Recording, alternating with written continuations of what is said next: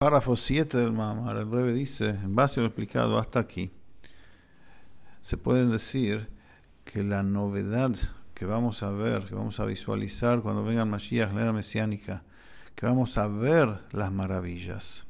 Es decir, que también, que incluso en los milagros que Hashem hace vía los conductos de la naturaleza, van a ser de modo tal que se van a visualizar, o sea que no va a estar oculto el milagro, sino que se va a ver el milagro.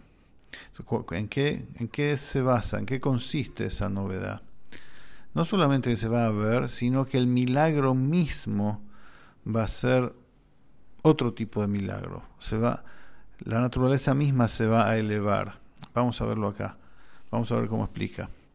Esto que hoy en día, cuando sucede un milagro vía la naturaleza, la naturaleza, las normas naturales ocultan el milagro que sucede a través de ella, es porque la naturaleza en la que se inviste el milagro es contraria al milagro.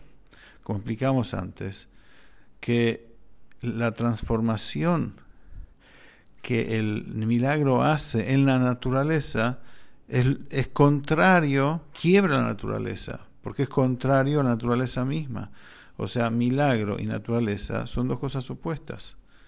Por lo tanto, cuando sucede un milagro, como explicamos, la naturaleza es como que se rinde, entre comillas, y deja lugar al milagro y cambia sus normas. ¿Por qué? Porque naturaleza y milagro son dos opuestos.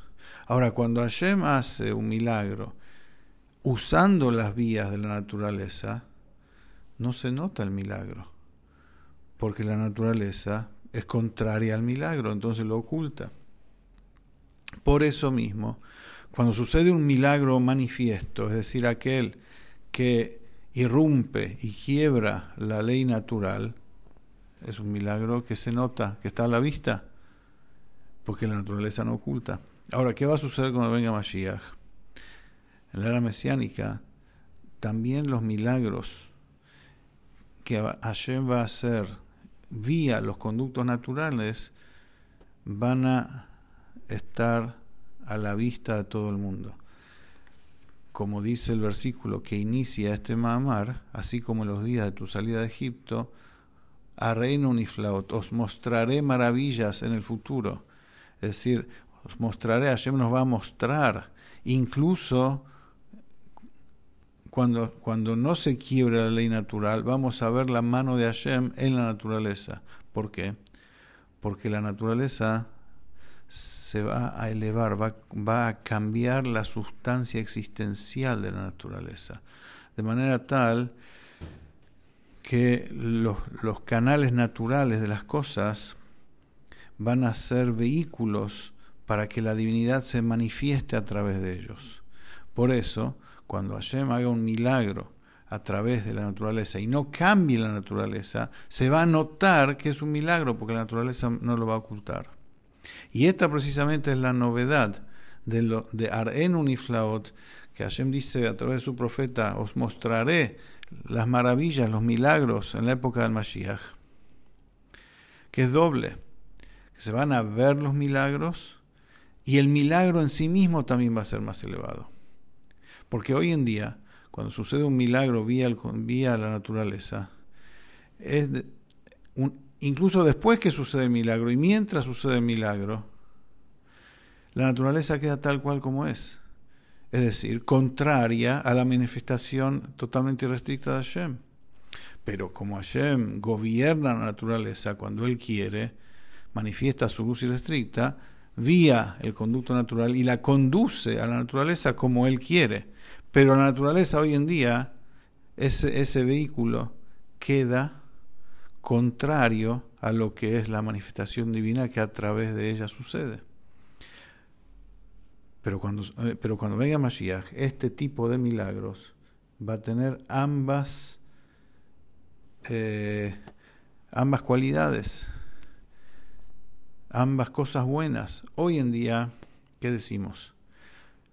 La visualización de un milagro se restringe solamente a aquellos de que Hashem hace trascendiendo las leyes naturales.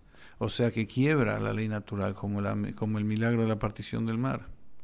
Allí lo vemos Hashem manifiestamente. Y cuando queremos ver que Hashem conduce la naturaleza de acuerdo a su voluntad, o sea, un milagro, algo anormal, no común, que sucede vía la naturaleza, no vemos el milagro. Cuando venga Mashiach van a suceder las dos cosas. Vamos a ver el milagro vía el conducto natural.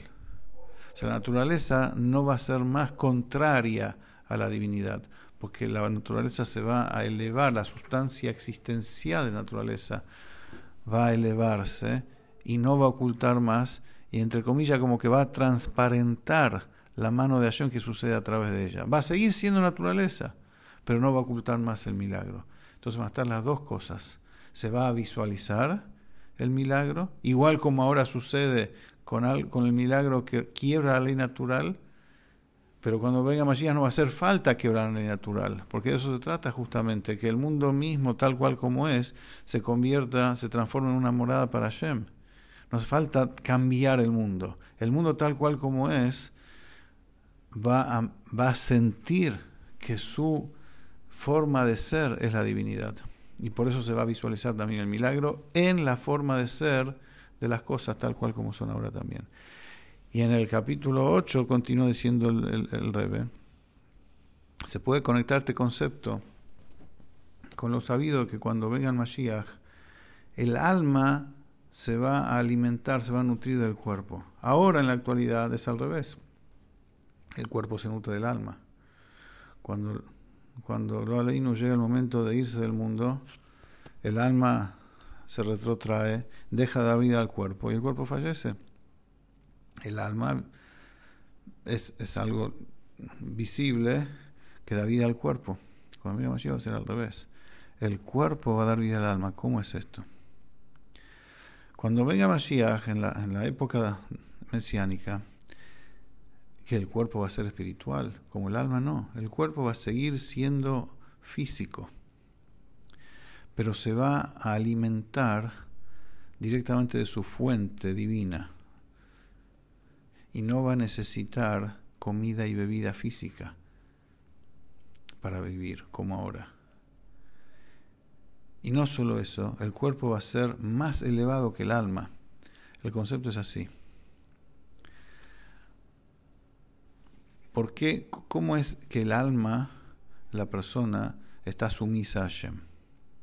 El alma es un ente espiritual. Por eso su sumisión a Hashem está conectada con su reconocimiento de la grandeza de Hashem. Es decir, su forma de ser natural, la del alma como ente espiritual, es reconocer que existe un Dios, que de él, que de él ella proviene.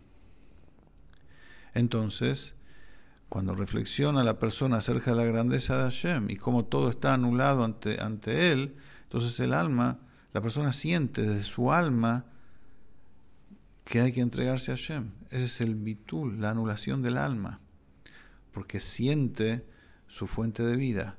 Como es algo espiritual, el alma siente la divinidad.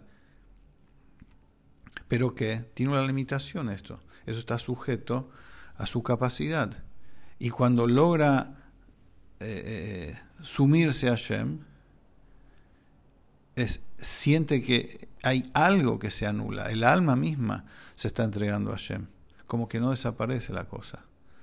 En cambio el cuerpo, cuando la persona logra que el cuerpo físico se entregue a la voluntad de Hashem, no es porque el cuerpo quiere hacer la voluntad de Hashem, como explicamos en clases anteriores en relación al concepto de Kabbalah de sumisión de, aceptación del yugo de Hashem.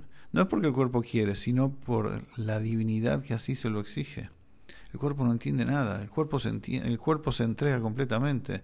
Hay que poner filim, venga el brazo. Hay que correr a hacer una mitzvah, vamos con las piernas. Hay que, hay que, hay que, el cuerpo se entrega, ¿no? Sin entender. Pero ahora en la actualidad hay una diferencia que destaca más al alma por sobre el cuerpo, el, alma es consciente. Entonces el bitul, la anulación del alma, se llama bitul b'metziut, que toda su existencia está entregada a la divinidad, está consustanciado con eso. En cambio el cuerpo es bitul ayesh, se, se, anula, se, se, se, subyuga un yesh, un yesh es un algo, un algo que se siente algo autónomo, e incluso cuando se entrega sigue siendo el mismo pedazo de algo. Eso es hoy. Pero cuando venga Mashiach, la entrega incondicional, el bitul, la sumisión total del cuerpo, va a tener ambas cualidades, igual como los milagros que hablamos antes. Es decir, la misma que tiene ahora, que responde desinteresadamente y sin ningún tipo de condición a la voluntad de Hashem. El cuerpo se entrega y también que va a ser con toda su fuerza, con todo su ser, porque el cuerpo se va a elevar y va a ser manifiestamente algo divino. Se va a ver, se va a sentir como el cuerpo es la palabra de Hashem, es la divinidad hecha materia. Y eso es más elevado que el alma todavía. El alma hoy en día también es espiritual y cuando llegue Mashiach va a seguir siendo espiritual.